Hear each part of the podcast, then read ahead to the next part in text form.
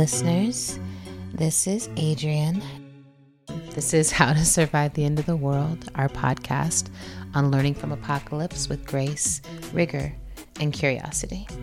And I'm just going to introduce you to what you're about to hear, which is the recording of our live podcast taping um, at Brown University. We were invited to do an event called Reimagining the Future that was sponsored by the LGBTQ Plus Center, Brown Center for Students of Color, the Cogut Institute for Humanities Comparative Literature, the Institute for Transformative Practice, Literary Arts, Office of Campus Life, the Pembroke Center, Sarah Doyle Center for Women and Gender, and the U-FLi Center, all at Brown University.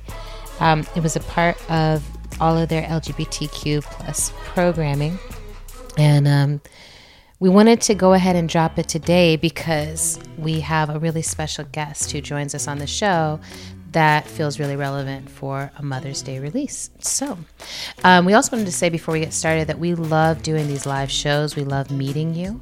Um, so, if you or an institution you're associated with is interested in, in booking us to come and record live, uh, you can just shoot us an email at howtosurvivepod at gmail.com and let us know what you're thinking. And we wanted to really um, dedicate this show to everyone out in the world who is involved in any way in the work of mothering. Um, that mothering is a radical work. Mothering is one of the most important things that can be done on this planet to actually keep us um, connected to the generation before us, keep us connected to the place that we're from, keep us connected to land and to each other. Mothering is really the place where we learn that tie and where we experience or can experience the unconditional love of existence. so, um, we also wanted to send a lot of love and hugs and kisses out to all of our listeners who maybe didn't get the mothering that they um, deserved and the mothering that they needed, and especially to those listeners of ours who identify as queer in any way. Um, if your parents didn't know what to do with that, um, just sending you a big hug and um, yeah, and hope that that something in this show is healing for you.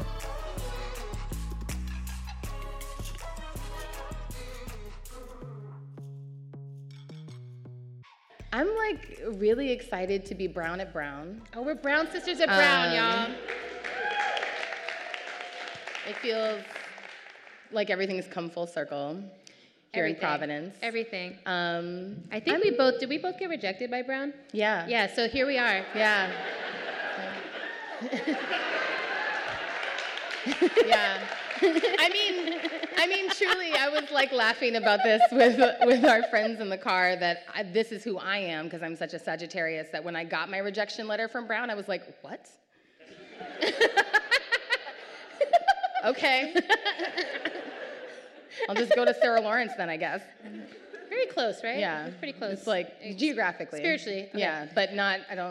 I imagine that it's not probably the same as this experience. I'm sure it's so different and unique what you're Mm-hmm. what you're living through here. um,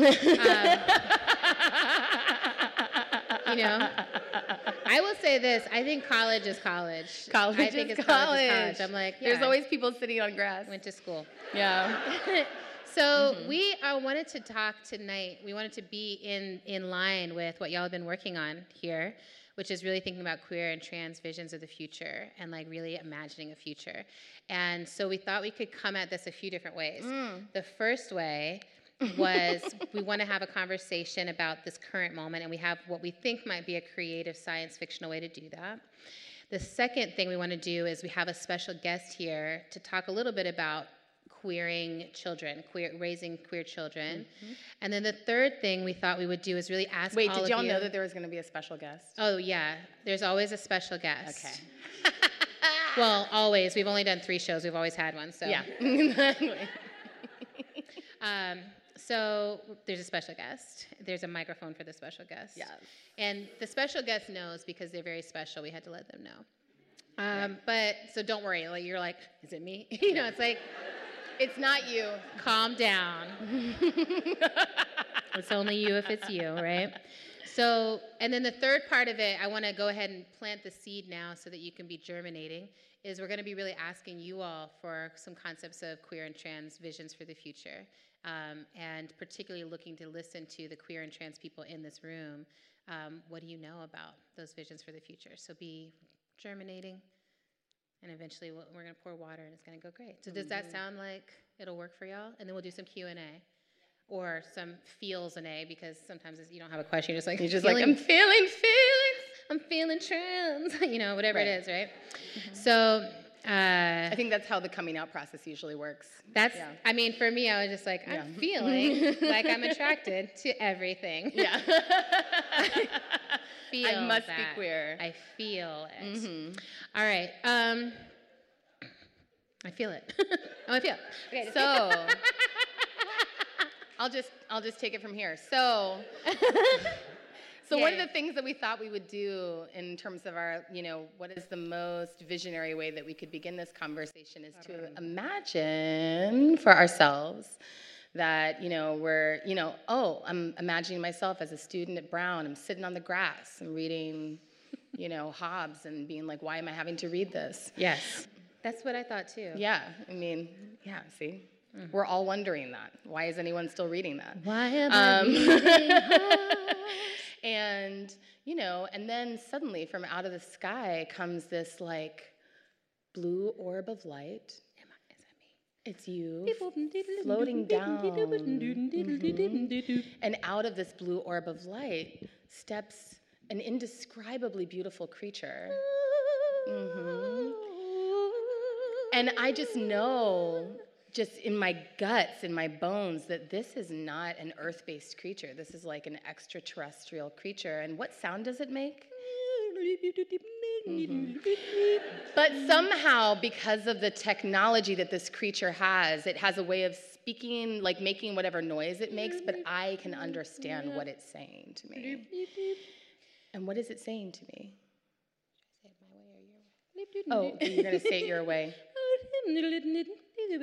Like, what's going on here on earth in this current political condition and political moment? And, like, should I fuck with it or not? Like, really? Yeah. Um, so we thought we would each, like, ask each other this question. so you're asking me. Yeah, right. Okay. So, trying to imagine how to really describe to an extraterrestrial, like what has happened here. So, what has happened here is that um, there's a life form on this planet um, that has lost its ability to relate to the planet itself as a living organism. Mm. It's very sad. Yeah. And and it means that both that life form, which we call human, um, is very sad inside. hmm Um, because it doesn't feel like it has a parent anymore, but it doesn't know that it's supposed to have a parent. It's sort of like both lost the feeling of being parented by the organism of the planet, but it's also lost the memory that the organism is its mother. Mm-hmm. So it's like um, it's hurting the organism. It's like cutting it and um, digging into it and wounding it. Um, but it's also every time it does that, it like creates a wound on its own body too. Because everything mirrors everything on the planet. hmm So yeah, and the planet is starting to have a really hard time like accepting the child. Yeah. And as the planet's trying to sort of figure out like, well, what am I going to do with this child? Does the child need to be here anymore? You know, do I have to let this child go? hmm So that's how I would explain what's happening. Hello, listeners. Because we just realized that you're not actually watching us in this moment, um, I wanted to just explain that in this moment, the alien life form um, actually leaves Adrienne's body and transfers over into Autumn's body. um, so that the conversation reverses. So that's what's happening.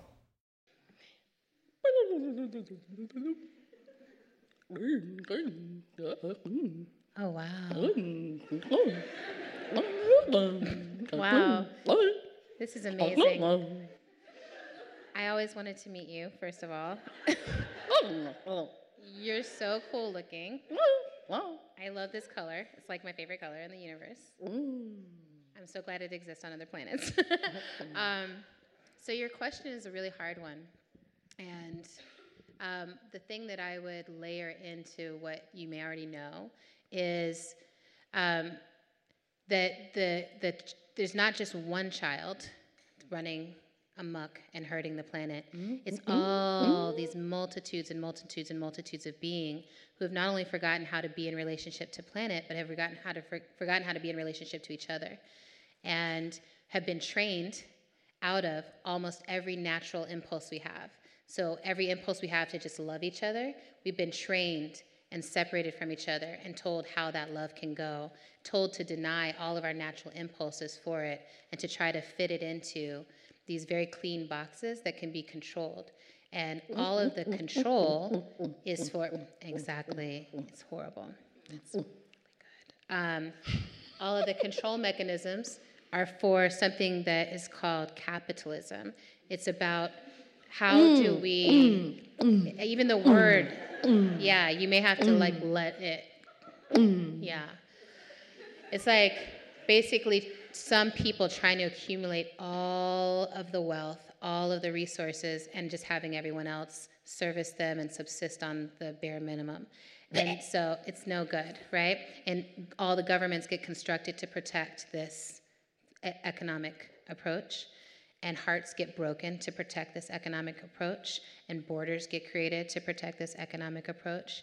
And so we are in a very exciting moment mm. where a lot of those, a lot of our species is noticing that these systems don't work, and we're trying to imagine and practice what could work, and both reaching back for what was our original relationship to land and who still remembers that and who's still practicing that, and also reaching forward to how we reconnect ourselves to land, which might be without any of the current borders and any of the current economic systems. And so it's it's like a heartbreaking, devastating time of apocalypse, but it's also a time of immense possibility and fecundity and richness. Mm.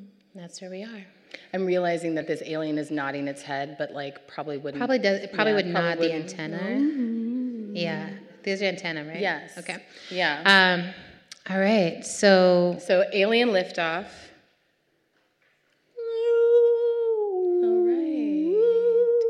Do we think this alien would want to fuck with us? Would you stay if you were the alien? You're like, no. Do you think the alien would take a few of us away? um, right? So the other piece of it. Thank you. Be the alien. We understood you what you were saying. it's so good. Um, I love playing alien games because it's always interesting to me, like how I think of aliens. Still, like I'm like, what does an alien look like, mm-hmm. and which aspects of humanoid features am I still like, you must still have this, right. right? right? Like the fact that we have to make noise to communicate at all, I'm like, probably not. Like, I feel like if we didn't live in the society we live in, we would be pretty par- far along on telepathy by now. But because we live in the society we live in, where it's like, no, everything has to be moved out of you and made into something consumable, so now it's like I use my phone in a near telepathic way. Right. But I'm like, if I didn't right. have the phone and we hadn't developed that, I'm sure we would have figured out other ways. And yeah. like, I feel what's going on with you all the time. I know you feel what's going on with me all the time. Mm-hmm. I think we'd be mm-hmm. there. So, well, I often think too about in terms of just like the the idea of making contact. Yes. And would we even be able to like recognize yeah. like alien life? Yeah. I mean, are we able to recognize it now Octopuses when it's among us? are here right, right? now. Like cephalopods and stuff. But y'all y'all have seen the science about I'm sure you've seen the science about this because you are students. right? That what y'all know about octopus? Look up cephalopods alien life form. It's fascinating. They might be aliens or evolved from aliens. Yeah, well, there's Um, like a rebel band of scientists. Right. Which is one of my favorite things when That's you read an good article and they're like, there's a rebel band of scientists. They don't say rebel band, they say like a small group, but I know they're rebels. Right. That are like, we are up in here realizing that like the basic forma- formative materials of octopuses landed from someplace else a long time ago and then co-developed alongside of Right, us. right. Which is both exciting and kind of sad to me because I always love the idea that like at some point we were all like just me We could Oct- still totally. it could be both and, Yeah. right? We don't. The future is dark. Science. Why not? Um, Yeah. But what I was going to say is just this idea of like, would we be able to actually recognize and then and be able to actually encounter Yeah. other life? And Yes. I don't know if y'all remember that movie Contact, Jodie Foster and Matthew How could we ever forget Jodie Foster in Um, it's one of my favorite science fiction movies ever. But one of the things I love about it is that when she finally encounters this alien life form, it projects something that she can actually understand Yes. in order for it to be able to communicate to her inside the encounter. Is it wrong to give a spoiler for a movie that's been out for 20 something No. No. So it, it projects itself as her father. As her father, Right? yeah. And then has a conversation with her as her father, which I just think is so beautiful. Mm-hmm. I actually have to say, I had this experience yesterday um, that was just like contact, uh, where I traveled through space. No, I had this, I, I landed in Providence yesterday and I got off the plane and I got into my Lyft and immediately the Lyft driver, the Lyft driver was like, something was special about this guy. He's like this beardy, kind of fuzzy dude, and um, fuzzy beardy guy, you know. So you got the image, right? And That's very specific. and I said, and he was like, "How was your flight?" And I was like, "It was very turbulent, you know, coming down." And I, it felt like we were moving through layers of rain and turbulence. It was like raining. And he was like, "I'm actually a pilot, and I do like recreational flying." And he started going down this whole thing around how climate change has really impacted flying.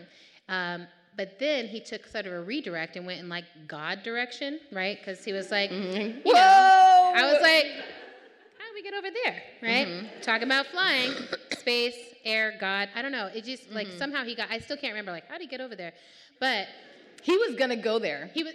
That's what it was. That's how he got like, over do you know there. some, okay, so I think some people drive Lyft specifically as an evangelical move. Like I think they're just sort of like, get in the car. I'm just gonna have a little gospel going, just warm you up, just kind of Mm-hmm. see what happens. You hear that, you know. But it's not like overt gospel. It's not like Amazing Grace. It's sort of like it sounds like pop, and they're like, no, no, Jesus, pop. Right. I think this is. I think. Did they say anyway, Jesus? so all of that was happening layers, but then he got overt. He was like, you know, I talk to God every day, right? And I was like, my first, I felt my barrier come up in me that was like, are you trying to evangelize me, right? Because I'm 40. I already have like made some decisions about all this stuff. And, but then I softened. Some, you know, I just sort of, I felt like, let me just, I have my headphones off. I committed to being in this conversation for the next seven minutes, so let's do it. Beautiful. And so I softened, and then I was like, Good you know, noticing. Thank you. So I actually was like, I talk to God every day too, in my own way, right? Mm-hmm. Because I'm like, the way I do it is I talk to the tarot and I talk to the universe and I talk to ants and I hug trees and stuff like that. But to me, it's very much that same being in touch with the divine channel of life. So I was like, yeah, you and me, we do the same thing, brother. Um, and then and then he kept talking about it. As he was talking about it, I was suddenly struck with, oh, this is my grandfather. Like, and in a very precise way. Like he started talking about the 7,000 promises. That you remember that little book that Papa gave to everyone? Yes. And I just was like suddenly like I could barely not cry. like I was just like, mm-hmm. oh God. And I meant, you know, he's he's been gone now for a while and there was no one in the world like my grandfather. Like he was just one of these he just had i mean like when i think of him it's always his hands first but he just had these like massive working the land working with horses working with dogs kind of hands and was just, and was an evangelical man and like mm-hmm. everyone he met he was just like i want to make sure your soul and your soul is attended to and your soul is attended to But also was like, But in he was chill. to that, he was chill, but was also like one of the most deeply curious people Exactly. that I've ever known. Exactly. You know, so actually,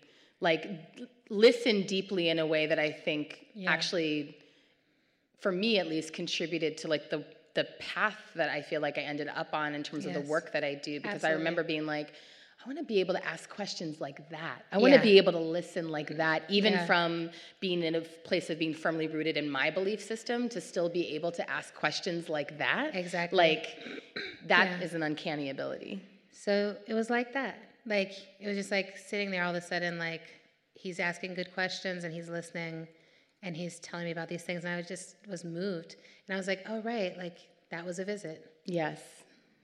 And then, you know, and I I, I was like this close. I was like, I want to jump and hug him getting out of the car. And I was like, like, let me just calm it down, girl. He don't know that he's your papa. He just knows that he's living his life. So good. So that's the state of things, and that's we the got state of our of grandpa. things.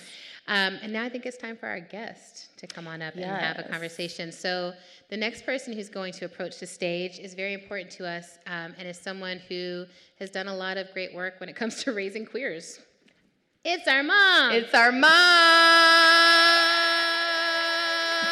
Oh!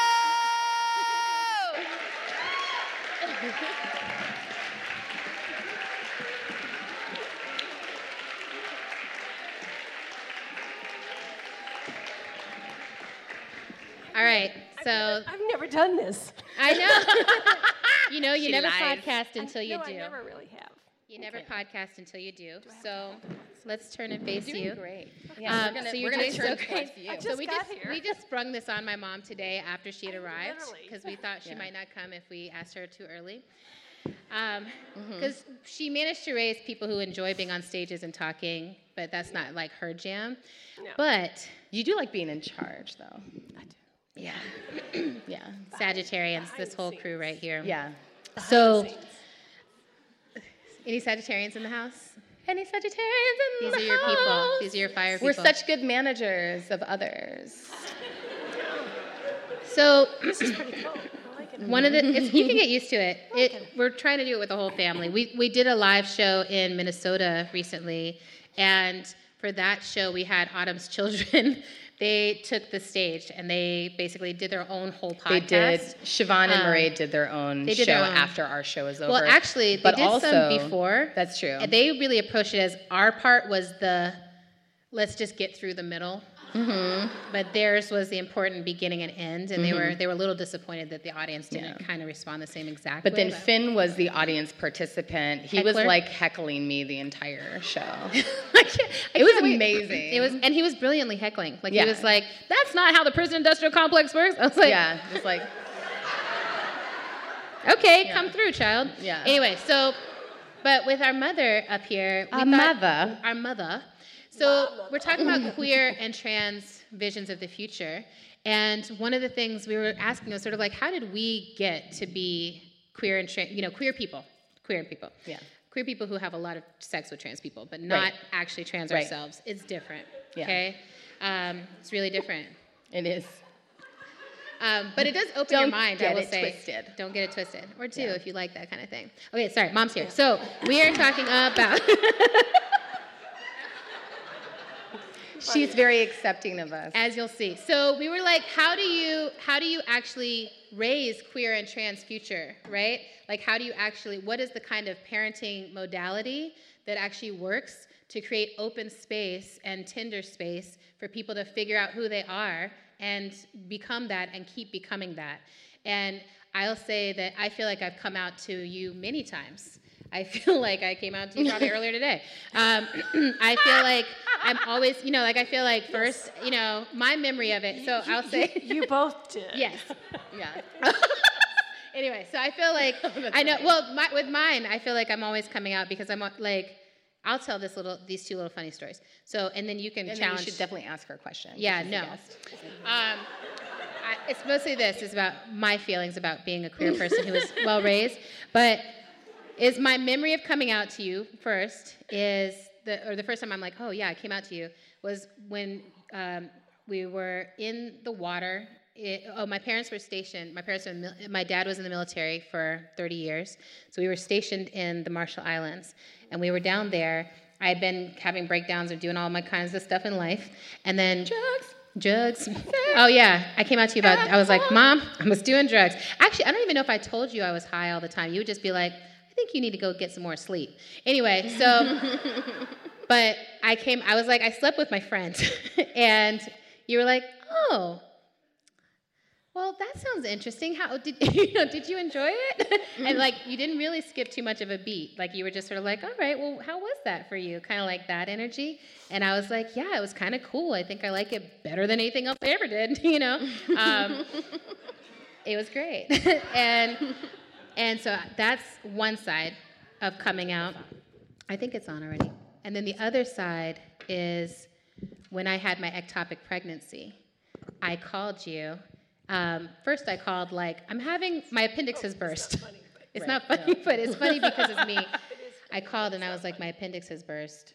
I think I'm in the hospital. I'm in the most pain I've ever been in in my life. And at that point, you know, the hospital had asked me like 20 times, any chance that you're pregnant? I was like, no. I only had sex with a guy that like one time we used plan B, like it's all good. I had what seemed like a period, like it's all good. I'm not pregnant, right? And they're like, any chance? And I was like, hmm? no. And I'm also really tired of you talking about the wrong things. I know myself. I'm having an appendix burst. I need you to figure this out. Focus. Quote right? of the night is I'm having an appendix burst. I'm having an appendix burst. Okay? Because that was a lot of pain. I couldn't do coherence, right? I was just like, ah, focus, right? So then they came back in and they were like, unfortunately, even though you know yourself so well and you're a black witch and all that, somehow you still are having a pregnancy. pregnancy. And so I had to call my mom and be like, hey, I'm pregnant, you know. And, and so she tells my dad, Adrienne's pregnant. And my dad, in my, she, this is the other role you've always played is like helping with dad. Well, dad's like, so now she's back to guys? anyway, to me this was hilarious, but I was just like, my dad's understanding of queer is like, so then that's girls. That's, Right. you know, like, and it's just very much mm-hmm. like, no, it's everything. I like everything.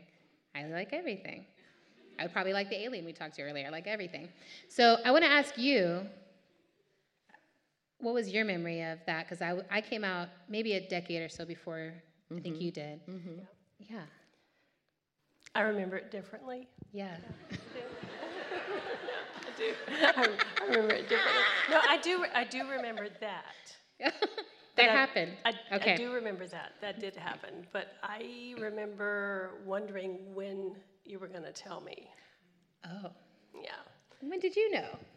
I'd known for a while. Mm-hmm. I think, like most parents, mm-hmm. Uh-huh. I'd known for a while. Mm-hmm. And I can remember saying, Adrienne, is there anything you want to tell me? Because I am the daughter of that curious grandfather. Oh, yes. And Yeah. I was, I just wanted to make sure you were okay. And you knew it was okay and safe. And that was, that was my job, Yeah. You know? Mm-hmm. Yeah.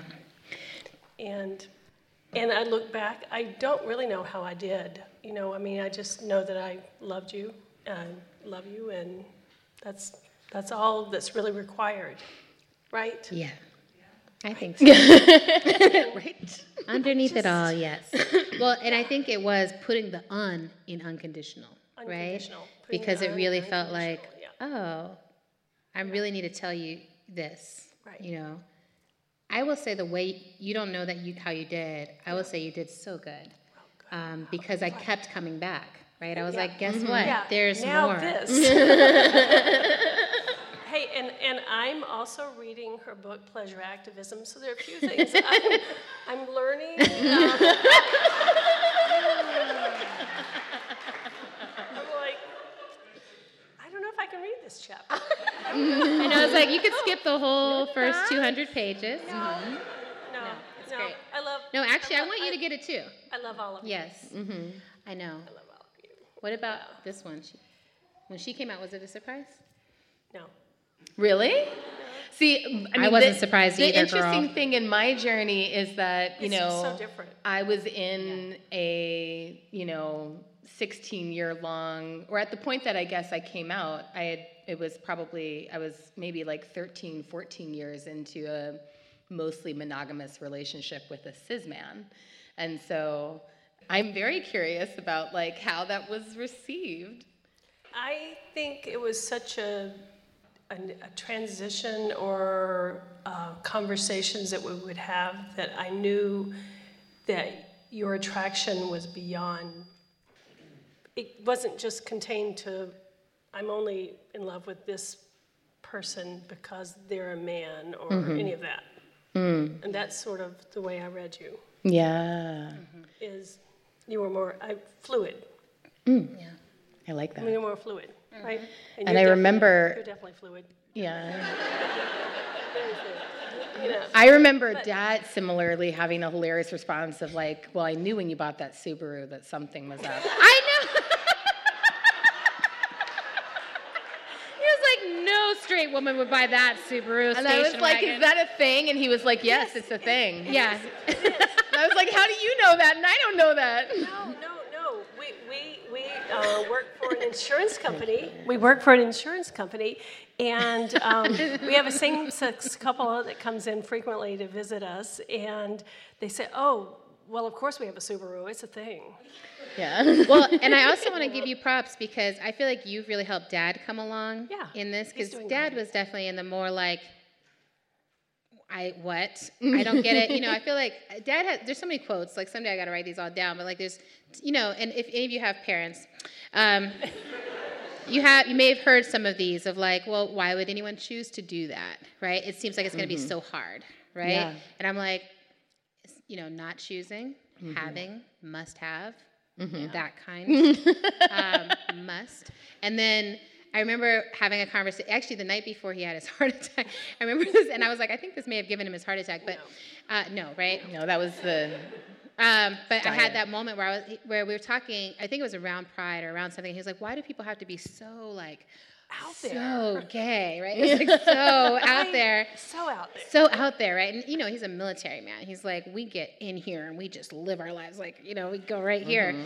And it was just such a thing to be to talk about it in terms of like black power and queer power and just being like when you have been overly contained and made to shrink for so long, when you burst out, you got to burst really big, you know? Mm-hmm. You may settle into something else that's a little like more just a little soft queer, a little soft bitch, but First, you gotta go like I'm going the whole big zam. You know, that's how I when I came out. I was like, "Where is the march? Can I stand in the middle of the mm-hmm. street? Do you notice like this is sheer? Mm-hmm. Do I shaved all? Ev- what can I mm-hmm. shave? That's not my legs or my armpits. You know, like it was just like Right. right. And but it was such a beautiful moment. But I feel like you've worked with Dad so beautifully in bringing him along, such that now people come from like all over. Same-sex couples come from like all over because they want y'all's support because they know that they can be safe yeah. and loved and listened to in your office. Yeah. Yeah. Are you queer? No, I'm, I'm not. Okay. I'm definitely, I'm definitely. I was like, just in case, I'm I'm- just definitely into, I'm- definitely into your dad. And, Yeah. uh, but you know, He's so into you too. You guys are so and, cute. and I do think though that our journey, Yeah. You know, I used to wonder, you know, you know, because this is 20 years, Yeah. you know, and um, things have changed a lot Yeah. in 20 years. Um, but I got married to your father over 40 years ago. Yeah. And my journey was like, I could have made a different choice, Yeah. but then I couldn't have Yeah. made a different choice. No. The choice I made was my life. Yeah. You know, well, and that's and what in I case you didn't notice, our dad's black, and he and and you guys, it really was. There was so much risk. I wonder, did that? Do you feel like taking those risks helped you? Oh, completely. Yeah. Yeah, Yeah. helped you. I was like, family talk. We need to translate. Oh, yes. helped you. um, helped you basically be available to and be open to us being queer, us moving outside of whatever traditional. To be, to be whomever you want to be, Uh-huh. and however you want to, you know, go through your life, yeah. you know, is to love you unconditionally. Yeah. Right. Yeah. Right. Hey.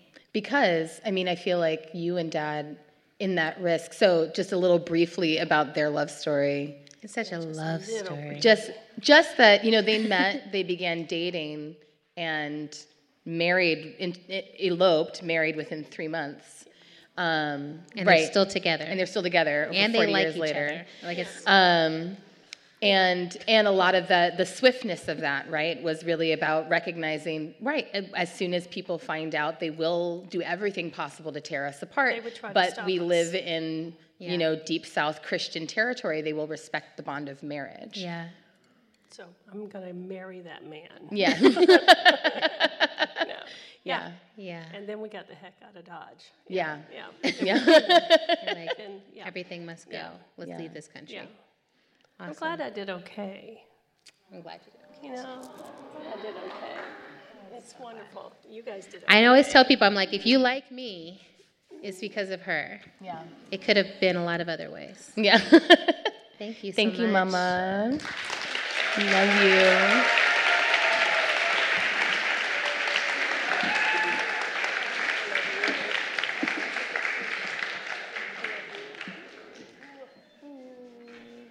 Okay, there. Okay. We love you. Did you hear that? You could get down to that phone charge. Phone charge.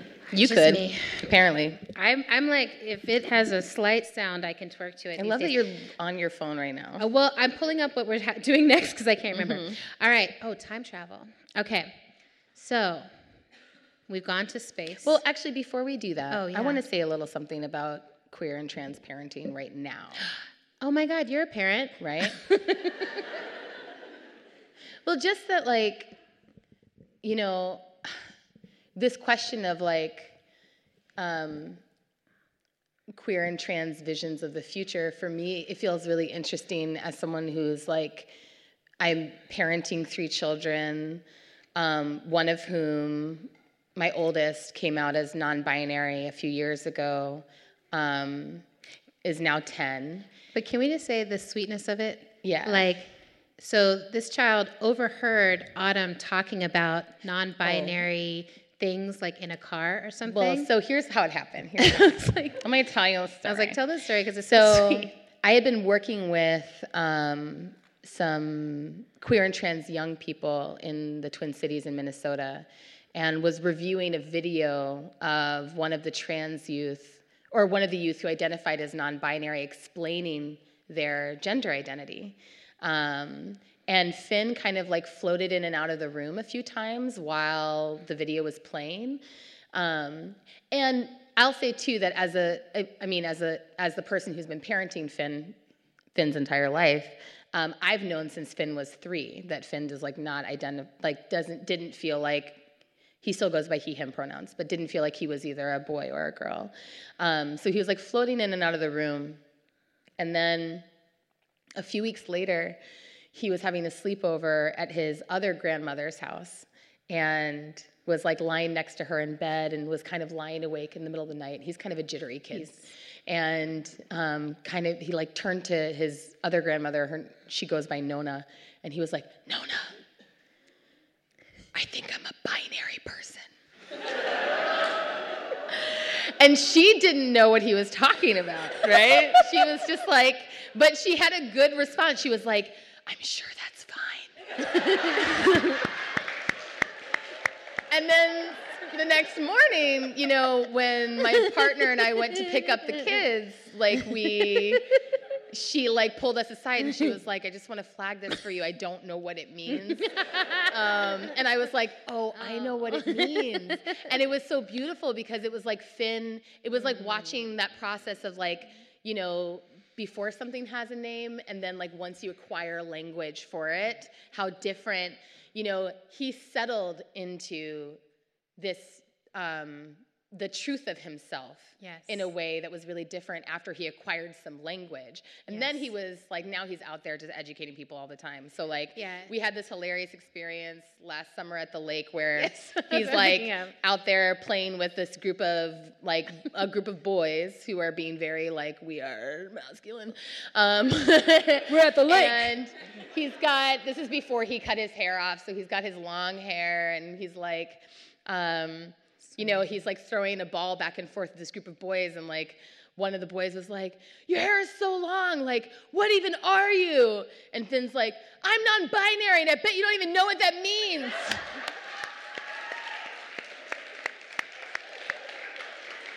At which point we are like, standing ovation, We were standing like- ovation. like, You know, it's like when, it's those moments where you're like, you know, you're really parenting well. Um, but the the thing I was going to share about all of this Yeah. is that like watching the clarity with which Finn moves through the world inside himself.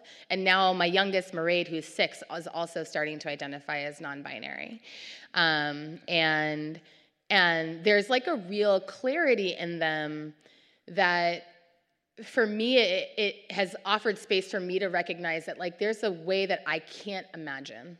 I can't imagine what the future is that they're about to create because they're going to be creating it inside of a freedom that i didn't know right? And which isn't to say that like i'm not i'm finding my way to freedom Yeah. in like new and different ways every day as i like continue developing as a person. But there's a kind of freedom that they are experiencing and and i did experience this kind of freedom in my identity as a as a mixed race person again to the credit of our mom and our dad who you know we were coming up at a time when it was still so um, unnerving to white people that mixed people existed. And so you know i was continuously being interrogated on my racial identity as a child and our parents were deeply protective of the fact that no one could tell us what our racial identity was, even them. Like my mom would say, even I cannot tell you, even your dad cannot tell you how you are going to identify racially, and no one else can tell you that. It is completely up to you. Right? And so I got to grow up inside of that freedom, and now my kids are getting to go up inside this other type of freedom that I don't know. And that makes me feel deeply humble. Yeah, it's it's incredible, and I think I just want to offer that you have been such a ferocious teacher and protector, and like holder of oh. that dragon mother. You know, because um, it does feel like I will yell at a person. yes, I, I, that's what it is, right? I did yell in the face of one of their school principals. I think it takes that kind of parenting to protect a future that we can't imagine, right? Yes. I think it takes exactly that kind of parenting. Because when I think about the number of times that I was experiencing racism or I was experiencing some kind of um, oppression as a kid, and mom, I feel like you never flinched about taking our sides on stuff. And so we would come in, you know, I had that geometry teacher who tried to fail me, 'cause, you know, and put me back in the back of the class, all this stuff.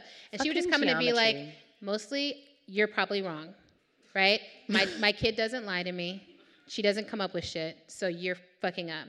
And like every time any of us would come in and bring something, she would just be like, I need to know how you're fucking up w- uh, with my child, and I need you to not that language, of course, but like I need to know how you're how you're gonna come correct and get better because my child deserves for you to be better.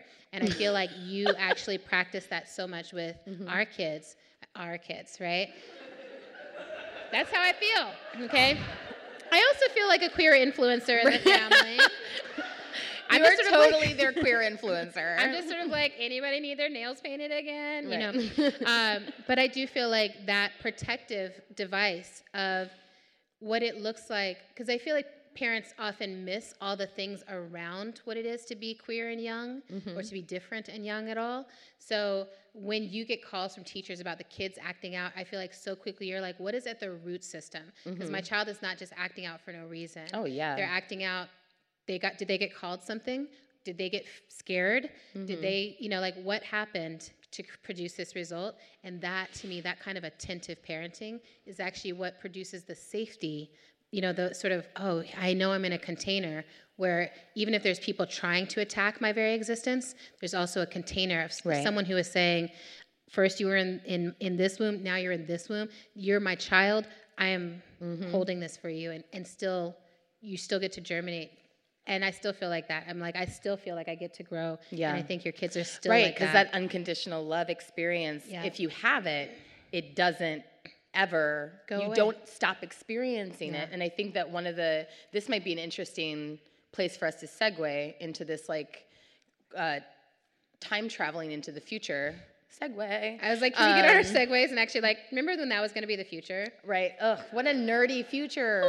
Um, not that there's anything wrong with that. But anyway, it's great. Um, but I feel like, you know, one of the, you know, going, tuning back into what you were talking about Yeah. when you were introducing the current conditions to our alien friend or slash potential lover for you, um, that, you know, i've got a crush that we have we have a need to create conditions in which we're learning how to like generate and extend unconditional the experience of unconditional love beyond our family relationships. That's right. All, knowing that for many people, they don't even get that experience inside their family relationships. That's right. But it's like, how do we actually be able to generate, like, is it a skill we can practice to love unconditionally beyond the scope of who we believe ourselves to be responsible for? I love that.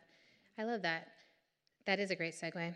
So, um, can everybody drive like. your segways? No, you're just like we're not. Has anyone in this room ever actually been on a Segway? Yes, we've got Okay. a couple. Okay. We've got a few. Se- okay, I just is it cool? Does it feel fun to ride? Like it's cool. Okay. Okay. All right. Maybe it's cool. It's just like because of who's been using them in my community. Right. Um, My only association with like, Segways is Arrested Development. mall cops. Okay. Yeah. it's like it's just mall cops and arrested development. Okay. Um, so here's what we want to do with some time travel. Are y'all down? Yeah. Yeah? Here we go. So close your eyes and drop into your own soma, your own system, your own body, um, and really feel for oh, I'm in this present moment, 2019, April, Brown University. And I want you to just sort of do a checking in for yourself of like, in this moment, do I feel like queer and trans people are safe in the world? Right? Just sort of be like, hmm, do I feel that? And I'm not going to tell you a time to go to, but I'm going to say to travel yourself as far into the future as you need to go in order to, to be in a place where you know that queer and trans people are safe.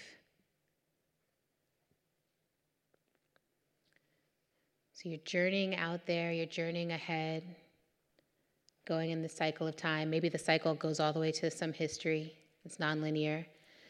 But you're in a place now where you know that queer and trans people are safe, and I want you to like look around in that place. Look around in that place. What does it look like? What does it feel like? How does housing work? Where do queer and trans people live that helps them so that they're safe?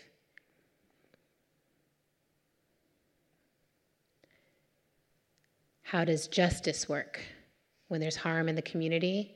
How does it get handled in a way that queer and trans people get to be safe and protected and have their harms addressed? Our harms addressed.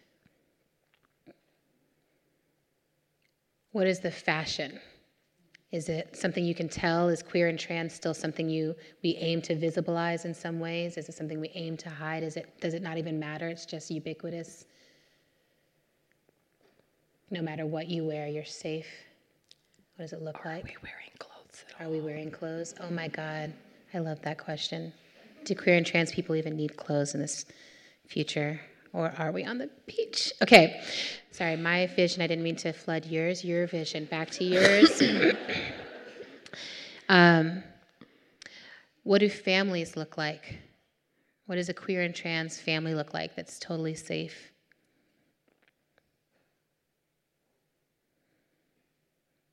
And you can if there's any other things you're like, oh, and there's also this. This is what we eat. This is the music we're listening to. This is how we make decisions. Are there borders? Is there a government?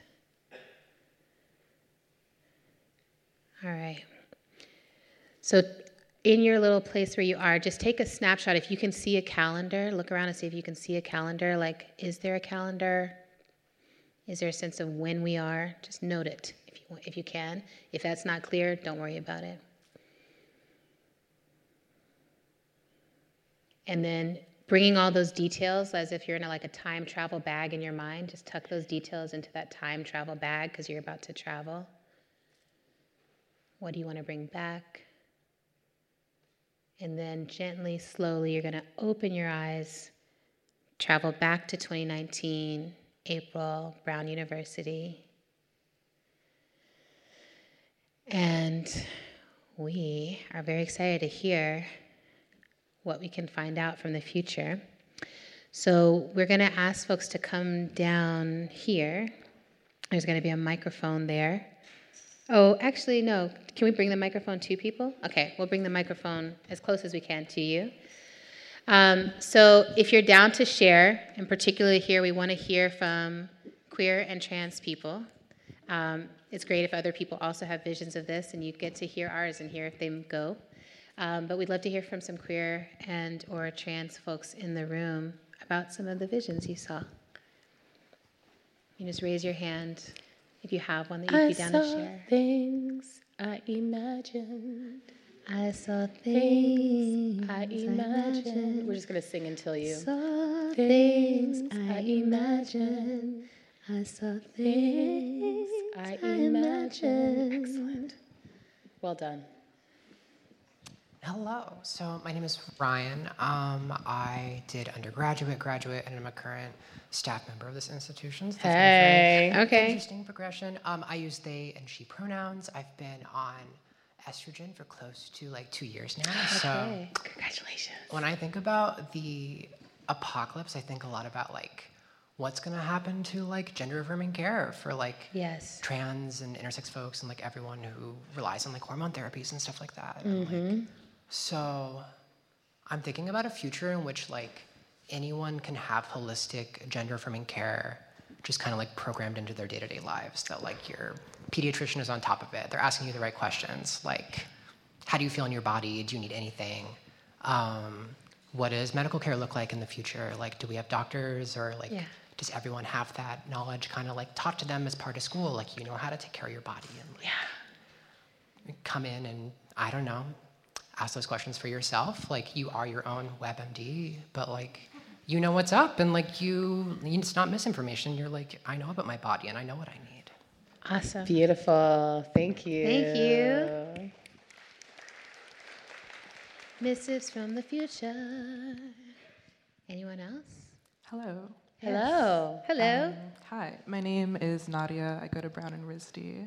Um, yeah, in terms of thinking about like what families would look like, um, I thought about one of my good friends, Ute, and one of the things we talk about is like really wanting to have like communal family structures, like when we're older, um, especially amongst our queer friends. So how it would be like really cool if like we just had like a clan of aunties that like collectively raised our children rather than like having um, necessarily like monogamous two people pairings that are like raising our families um, and instead like understanding love as like beyond just like our partners but also extending to our friends um, and allowing that and allowing that to like extend into our parenting structures How many people in here are already part of a clan of aunties?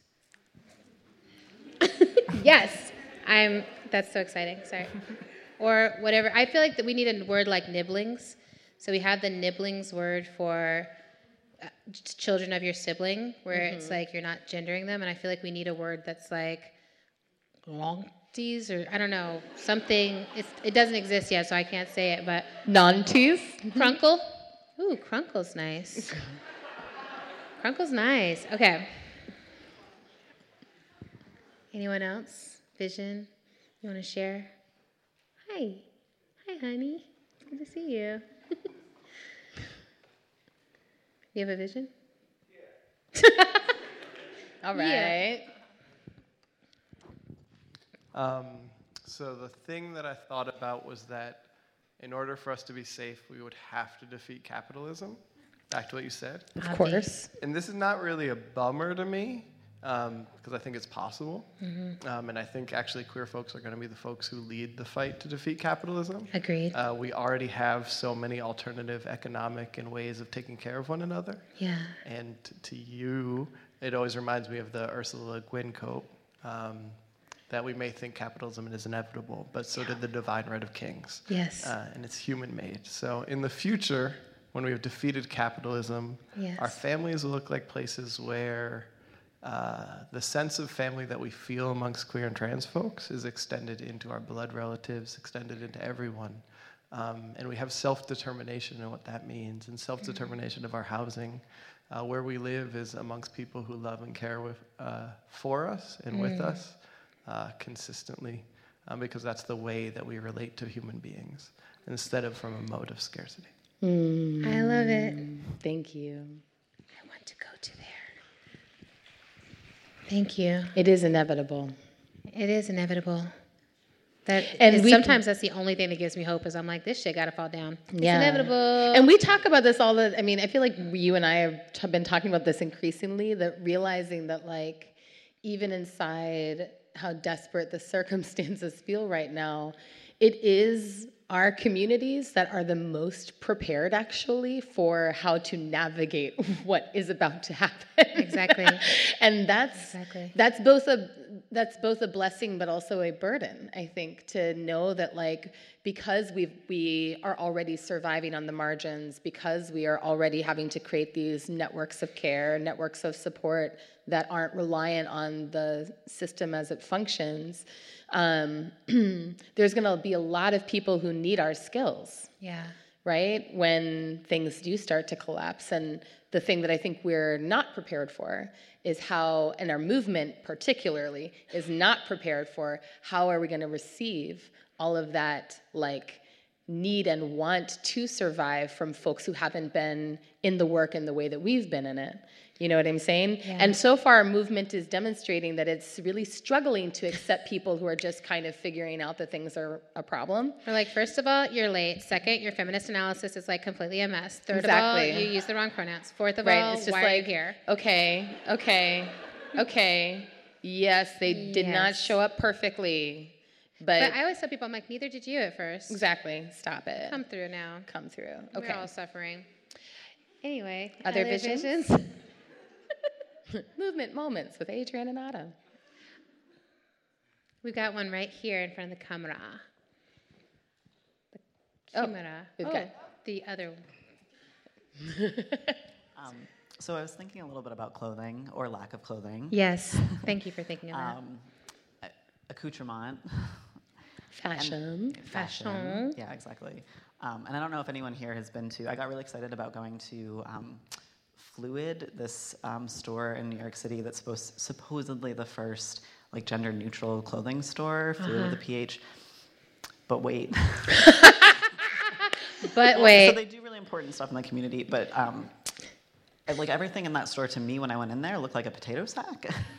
that part. Oh no. This is, yeah.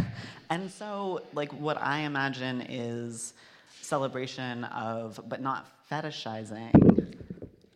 Combinations of masculinity, quote unquote, masculinity and femininity, right? Like, just so much different um, choices, right, around um, celebration of aesthetics. Yeah. That is, that is not that. fetishizing, right? If there is, you know, because this, this is way few, farther in the future, right? I love that. Um, that those are some of the things that I was thinking about as far as clothing, and not potato sacks.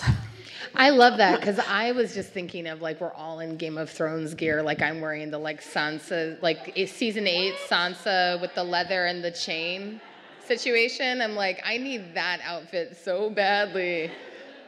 That's Don't I worry, mean, it was not a spoiler.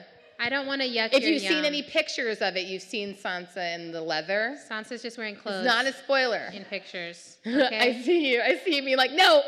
You're like, don't you fuck up my life. it's okay, y'all. That's it. That's it. That's the last thing I'll say. I just, I just want to say too. I, I want to say that I think this is a really big tie into socialism. We're do, we'll switch soon. Yeah, we But into the reason why people resist socialism so deeply, right? Is the It- potato is-? And I was talking about this earlier. Yes, because I, when I ask people, I'm like, so you want everyone to have health care, everyone to have homes? Yes, yes, I want that. You want everyone to have all these things, education, blah blah blah. And I'm like, yes. So you're a socialist, right? And people are like, oh no no no. And then when I'm like, why not? It's like like because then everything would basically be like wearing a potato sack with no hot tub and like no butter. I don't know, like right? And I'm like. So I feel like part of what queer people have to do, right, I think is what Toni Cade Bambara talked about. It's like we have to make the revolution irresistible. I feel like part of our queer brilliance of fashion is to like help make this future irresistible where we all are sharing and being with each other, but like bringing swag and beauty to it because like we bring swag and beauty to everything and we can make it out of nothing. And I like butter. and butter. We got butter. All right. Is there anyone else? Yes. Um, so when you talked about like how far do you have to look in the future, I think the thing that came up for me was like it wasn't an amount of time in the way we measure time now. yeah. Um, and I think physical touch and physical pressure are really important for grounding me. So I just had the image of like someone's hand on my heart. like pushing. And it wasn't like a year or 20 years, was but just it like was just like how long does it take me to like not feel pain there? Um, and I think that like something that happens like when we are at our best in my queer, trans, like people of color communities is like we know how to love each other not on a time limit. Um, and I think like moving towards something where we can still be healing even when we are there um, and know that that is not on a time limit. I'm just like gasping at the beauty of that. it's so pretty. That was such a pretty thought. Um, thank you. That was. I love that. I'm like everyone. Let's put our hands on our hearts, just for a moment. Just for a moment, imagine that. Let that idea in. That there will. It's inevitable that there will be a time when we won't be hurting, and we won't be scared. it's inevitable. It's coming, and we'll be safe and our babies will be safe. I'm here for that. All right, y'all. Y'all are so good at time travel, by the way. Um, And it's a skill that we all need to learn. So. it's my favorite ting, and Alexis teaches us. All right, so what we wanted to do is a little bit of Q and A now, um, because Keep those mics running. people often people like that so um, and especially when we're in a university setting um, we want to give some room for Was that your Black Panther? uh, that was my black panther did you I did. I heard it. I'm your sister. um, so does anyone have questions feels comments things you'd like to Questions or share or like a response to yes How did you uh, come up with the theme for your podcast? What uh, events led you to actually want to produce it? that's great Well, our our podcast has kind of an interesting origin story in that, um, wh- as has often happened for Adrienne and I in our work, there were we were sort of on a similar path at the same time without necessarily having even realized it, even though we talk to each other all the time, and so what's wrong with this I don't know. Um, we just don't happen to share everything. Um, so But we do, we I, still don't get we it. were both. Yeah, I know. um, it's just we both have really full lives, but basically we were both in a pretty deep consideration of creating a podcast. Um, and been taking steps towards developing a podcast, um, like individually on very different types of thematic material. And then um, I think you reached out to me and you were like, wait a minute, wait a minute, wait a minute. Like, you're thinking about this. I'm thinking, let's just do it together. Um, and we knew we wanted to talk about sisterhood. We knew we wanted to talk about movements because both of us have been involved in social justice and movement work for a long time. And we knew we wanted to talk about Octavia Butler and science fiction. Like, that's what we knew. So, and we had our amazing friend and now producer, Zach Rosen, who sat down to record us the first time. And we basically used that pilot, the, what became our pilot episode was the episode where we figured out what is this show going to be, you know? Um, and but I think that you know the conditions also in which we recorded that first episode, um, you know, we we knew that there was something about like the political conditions, the political moment that was influencing us to feel a need to be really directly addressing this question of like it feels like apocalypse right now, but what does that mean given the fact that like we're all from communities that have survived things far worse than this. So what is so different about this moment right now, you know? Although whatever climate change, we haven't all survived that because it's happening right now. Um, so I think there was that, and then that first episode that we recorded, we recorded um, in the wake of leading a healing ceremony together um, that uh, was at the Allied Media Conference in the wake of the Pulse nightclub shooting. Um, and so I think that that was also, you know, that shooting had just happened days before. Yeah. We had just led this Yeah. um, ritual. healing ritual with a group of people who needed, who felt called together to Basically, like um, queer and trans people at the Allied Media. Conference. Exactly. Conference. So, um, and we basically went from.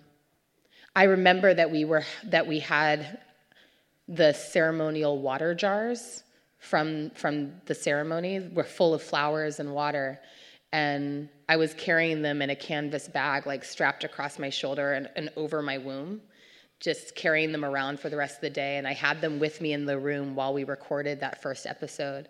And then we left zach's house and we went to the detroit river and poured the ceremonial water out.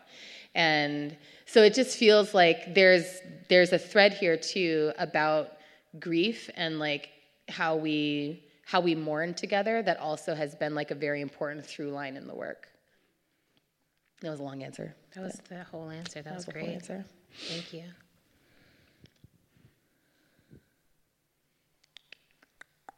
Anyone else? You don't have anything to say to us? Oh, this is so nerve wracking. I'm so nervous. Is it? Don't Yeah. be. All right, just imagine us naked. No, I'm just kidding. Don't don't do that. Just kidding. Okay. Um, so that does help, actually. I didn't think that would Does it help? does. Yeah, yeah. Looks Okay. good. Yeah, that's great. Yeah. Do you? Yeah. Okay, so I've been thinking a lot about kind of the forces that we're up against in creating these new worlds, right? These new futures. Um, and one of those forces, of course, being time, specifically linear time. Yes. Right? I'm glad people brought it up. Um, and how linear time has, you know, often been used as a tool of oppression, right? Yeah. To oppress and control and kind of suppress transgenerational power. So, I'm wondering if you could talk about time, specifically how we can bend and destabilize time and resist mm. capitalist time to move us towards the stars. Heck yes. That. What's your name? Excellent question, asker. Caitlin. Caitlin. What's Thank your you, name? Caitlin. Awesome. Excellent. So, time bending, time deconstruction. Um, I think Destabilizing. Destabilizing. One of the things I would recommend is, first of all, finding the work of Alexis Pauline Gumbs and like deep diving into it. Um, particularly M Archive. I feel like she's written basically a prophetic text for us that is exactly that. Like, how do we release time and ju- and keep wisdom? Release time and keep connection. Release time and keep narrative. Um, so, first that. Um, and then in the practice of facilitation, this has been a place where I've been really playing a lot with how do we bend the time that we have together such that it's enough, even though all the people in here are very convinced that we don't have enough time, right? And and are doing a lot of things to sabotage the possibility of us having enough time. So a lot of because in capitalism, we are all trained that we only matter if we're too busy to be where we are, right? If we're too important to be where we are, if we can never fully be present because we're so important, because our value is more than this place, right? And as long as we can keep people thinking our value is more than the place, right? Um, then they'll pay more to try to get into it. They'll pay more to get us, right? I had someone tell me that the one time, like, if you if you're not available, people will pay so much to have you. And I was like, but then I wouldn't be there. So I would like to be with, you know, um, although it has helped, I will say, like, as I've been trying to figure out, like, how can I harness more resources for black liberation work, it has been interesting to be like, oh, rich and mostly white led spaces are like, we'll pay a lot, and actually, it makes us feel really good to pay a lot of money. That's how we know you're valuable, and then I can redistribute that money. Um, but That's term- you. You're bending money there. I'm bending money. I bend money all the time. I'm like, literally, I have none, and yet I'm paying the IRS a ton. So somehow. But wait, so you're right? suggesting that there's a that there's like a way of in that in those facilitation spaces of basically saying I'm going to actually draw my value from being fully present right here, right, right here, now. right now. So to me, that's the way you bend time, right? If people are present in time, and if you've ever had this experience, some people, the first time you have this experience is an experience of drugs, right? And so I always laugh about this because I'm like, for me, I think the first time was when I did mushrooms. The first time I, I did mushrooms, and coming out again. me. I, we did mushrooms together in England, Mom. Autumn was a baby, and, and it was her fault. Okay. Um, That's not how that works stereotypically Actually, it was such a good trip. That it was, was like one of my trip. favorite experiences we've ever had. in England. So, but in that experience of doing mushrooms together, which I highly recommend to all of you, and you're at the right age for it, is that I was suddenly so present. I was in the present moment and I was so deeply in the present moment that I was like, I can literally see everything. I have time to look at everything. I have time to be here, and this is what matters. And so, trying to bring that same level of focus and attention. Um, part of what I'll talk about is miraculous time often. So, I'll get a group in the room and I'm like, listen, at the front of this, I want to say, I recognize that all of you are miraculous beings. I cannot recreate you. I can't recreate your time, and I want you to make sure you're on purpose to be here. That no one made you come here. You're not here by obligation. You're not here because it looks cool to be here. You're not cool because you just need to check it off.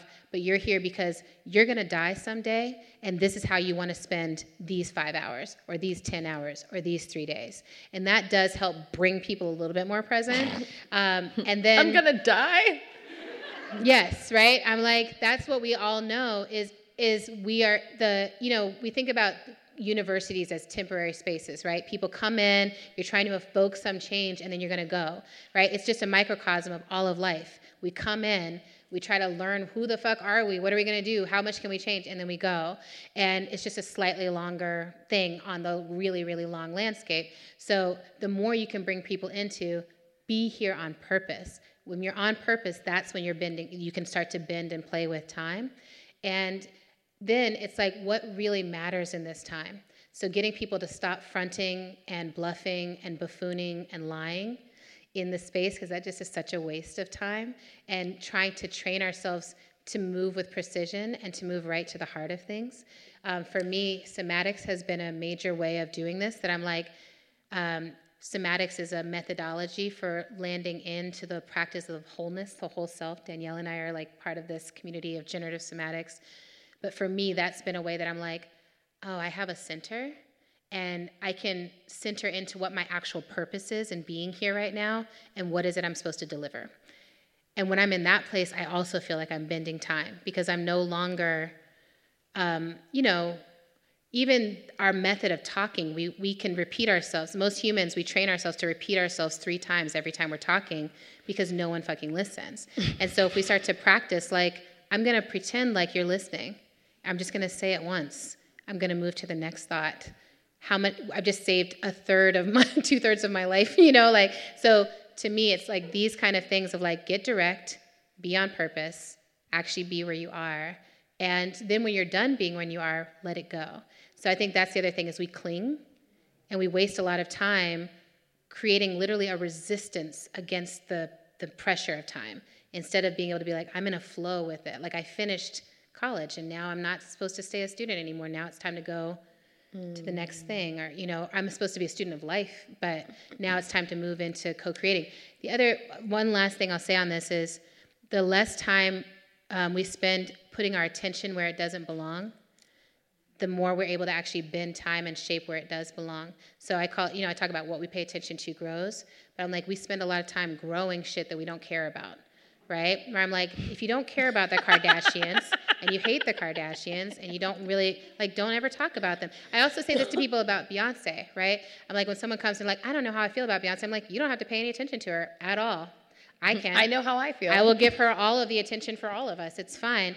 She'll be fine, right? She doesn't care what you think. She's literally just living her purpose and flowing and like having a great time. She's making great use of her time, right? you should make great use of yours. I really like that you just let us see how you respond to people who are like, I'm not sure about Beyonce, which is I just like, wanted to figure out where do I slide this in. I don't have time for that. But bending time, no. defending Beyonce. It's like all one. But one of the things I just wanted to like extract from what you just shared, which was so much beauty, okay. um, is this piece about the role of lying. Yes. Because um, Liars. Right. We always talk about like time is a construct. Time is a construct, which means time is a lie. Yes. Um, and one of the ways that one of the ways construct, that lie. Right. And one of the ways that constructs work is by like, you know, thinking fractally here that they like replicate themselves from the inside. Yes. You know, oh yeah, I'm talking about emergent strategy too. I was like, um, I mean, I learned it from watching but, you. Right. um, but that like that that there's a way that people people lying in spaces or lying inside relationships helps replicate the idea of time because yes. it creates more conditions yes. to take it creates the conditions for things to take longer Yes. if we can't actually get at what's real.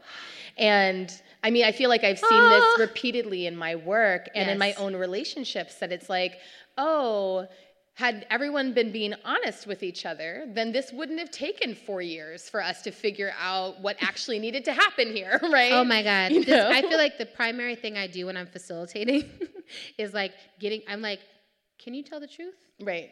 Like, maybe the truth would, this would be like a good time might maybe be a just good say what you actually want. No one's forcing you to lie. Yeah, and like the number of times people, and you may have all practiced this. You sit in a meeting, you know exactly what you think. You open your mouth, something else comes out, Mm-hmm. right?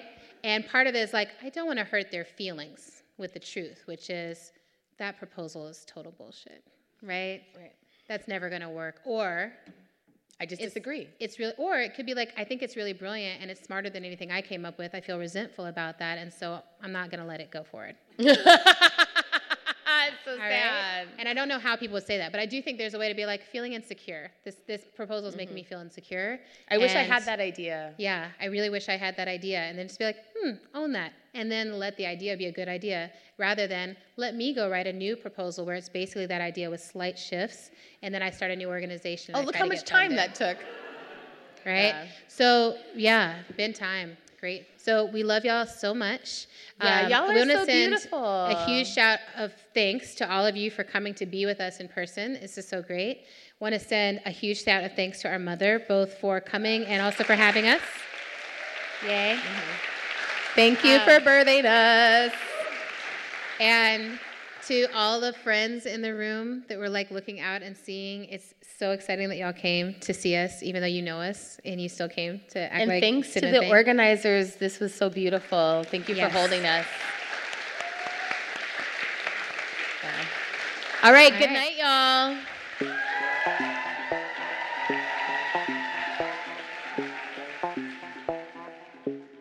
Thank you so much for listening to our show. We are on Twitter and Instagram at End of the World PC. We're also on Facebook at End of the World Show. You can make a sustaining donation to our show by visiting our page at patreon.com slash into the world show. Another incredibly helpful thing you can do to help our show sustain itself is write us a review. Anywhere you're listening to this podcast, write us a review and let folks know, you know, it's good. It's good. And then How to Survive the End of the World is produced and edited by um, the mother of another father, the father of another mother, the incomparable, the magical parent, Zach Rosen. And music for today's show comes from Tunde Olaniran and Mother Cyborg. Happy Mother's Day.